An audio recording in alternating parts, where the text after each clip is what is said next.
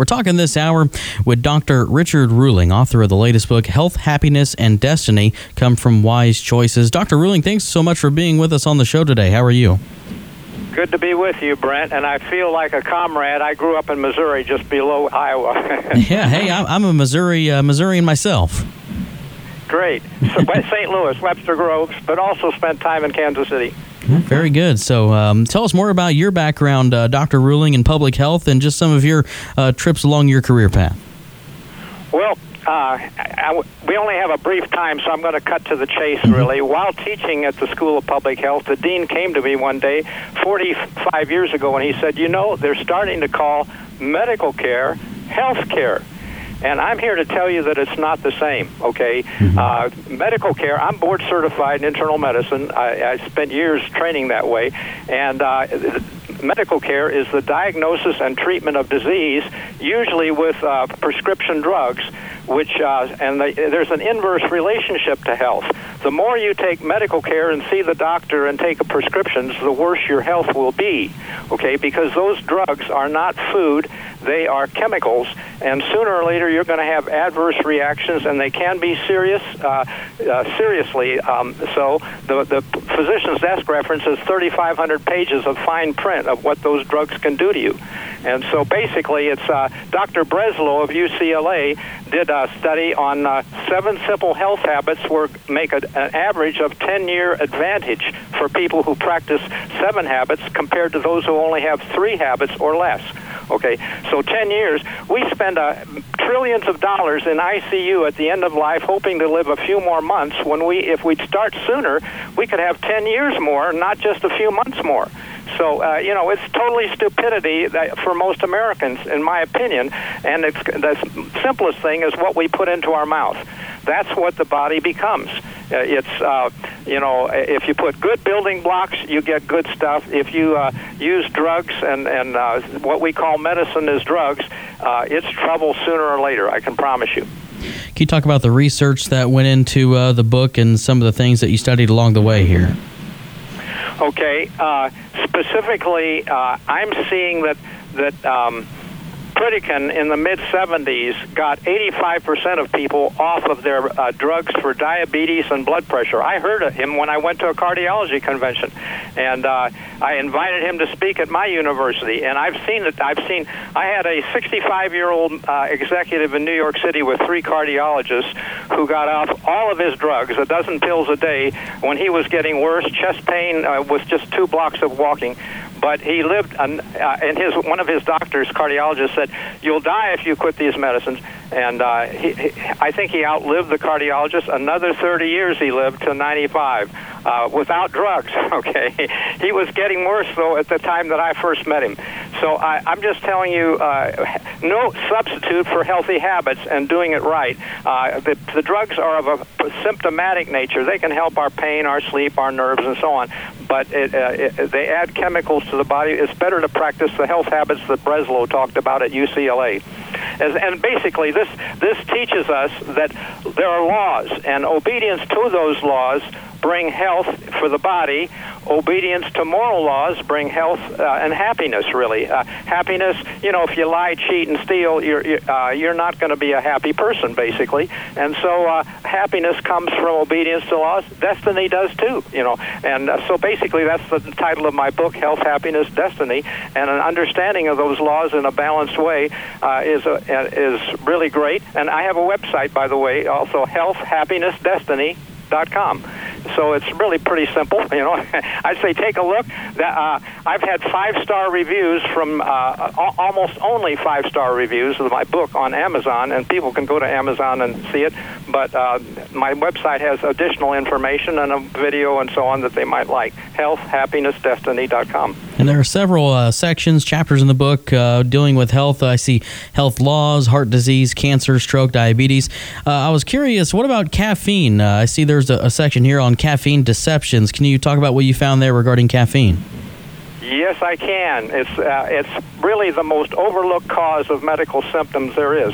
Starting at the top with your nerves and your brain, uh, can't sleep well, and uh, anxiety. I wish I had a ten dollar bill for everybody that wanted something for their nerves. Who, when I asked them how much coffee do you drink, oh, uh, it's a lot. Okay, it stimulates the nerves. Uh, in the coronary care unit, it's not allowed. Uh, coffee is not because it could trigger a fatal arrhythmia in the context of a heart attack. Okay, mm-hmm. it uh, lowers the threshold for ventricular fibrillation.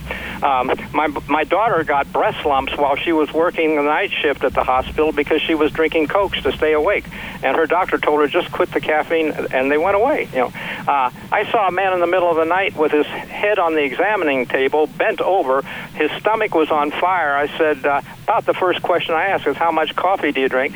Nobody had ever told him that two pots a day might be trouble for his stomach. Okay, he sent me a pen and pencil set. He was so grateful to get the answer because he'd been in and out of the hospital and all kinds of tests, X-rays, and so on.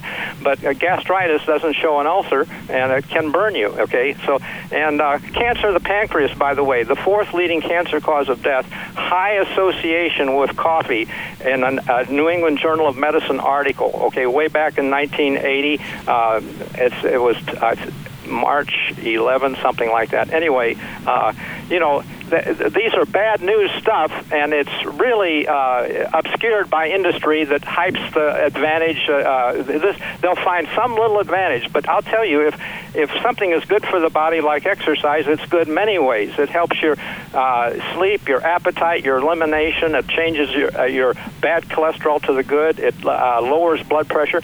Well, if something's bad for the body, and I've just given you half a dozen on mm-hmm. the coffee, uh, it's it, it'll get you sooner or later. Women, it's for osteoporosis as well.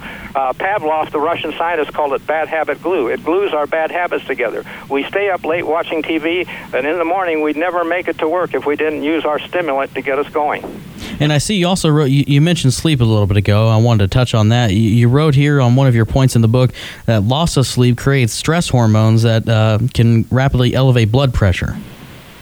Yes, that's true. And so if you feel stressed, you know, uh, excited, uh, you know, you, you need more blood pressure if you're going to run from a bear or something. You know, it's the flight or flight syndrome. But a lot of people go through uh, life with low levels of fight or flight daily with their, uh, you know. Uh, so that you know if you and it's in the mind of the beholder whether we think something is really bad or not. If you think uh, you're camping and it's uh, hear a little sound outside, if you think it's a chipmunk, that's fine. If you think it's a bear, it's fight or flight. You know? and some people sit across the bear every morning at breakfast. Dr. Ruhling, overall, what, what do you want the, the, the listeners to take away from this book, Health, Happiness, and Destiny? Uh, life is a choice for us, and we can uh, fill it with good things and make wise choices. And my book, and by the way, tomorrow people will forget uh, half of what we've learned, and by the end of the week, uh, uh, 99, 90% of what they've heard. But if they go to the website Health, Happiness, Destiny, they can it can become a bigger part of their life. The wise choices that we need to make. Dr. Ruhling, uh, did you uh, maybe learn anything uh, along the way whenever you're putting this together that maybe was uh, maybe like an eye opening to you? Well, uh, you know, you, you, the happiness is more blessed to give than receive, and as you try to share with others, you are blessed by it as well.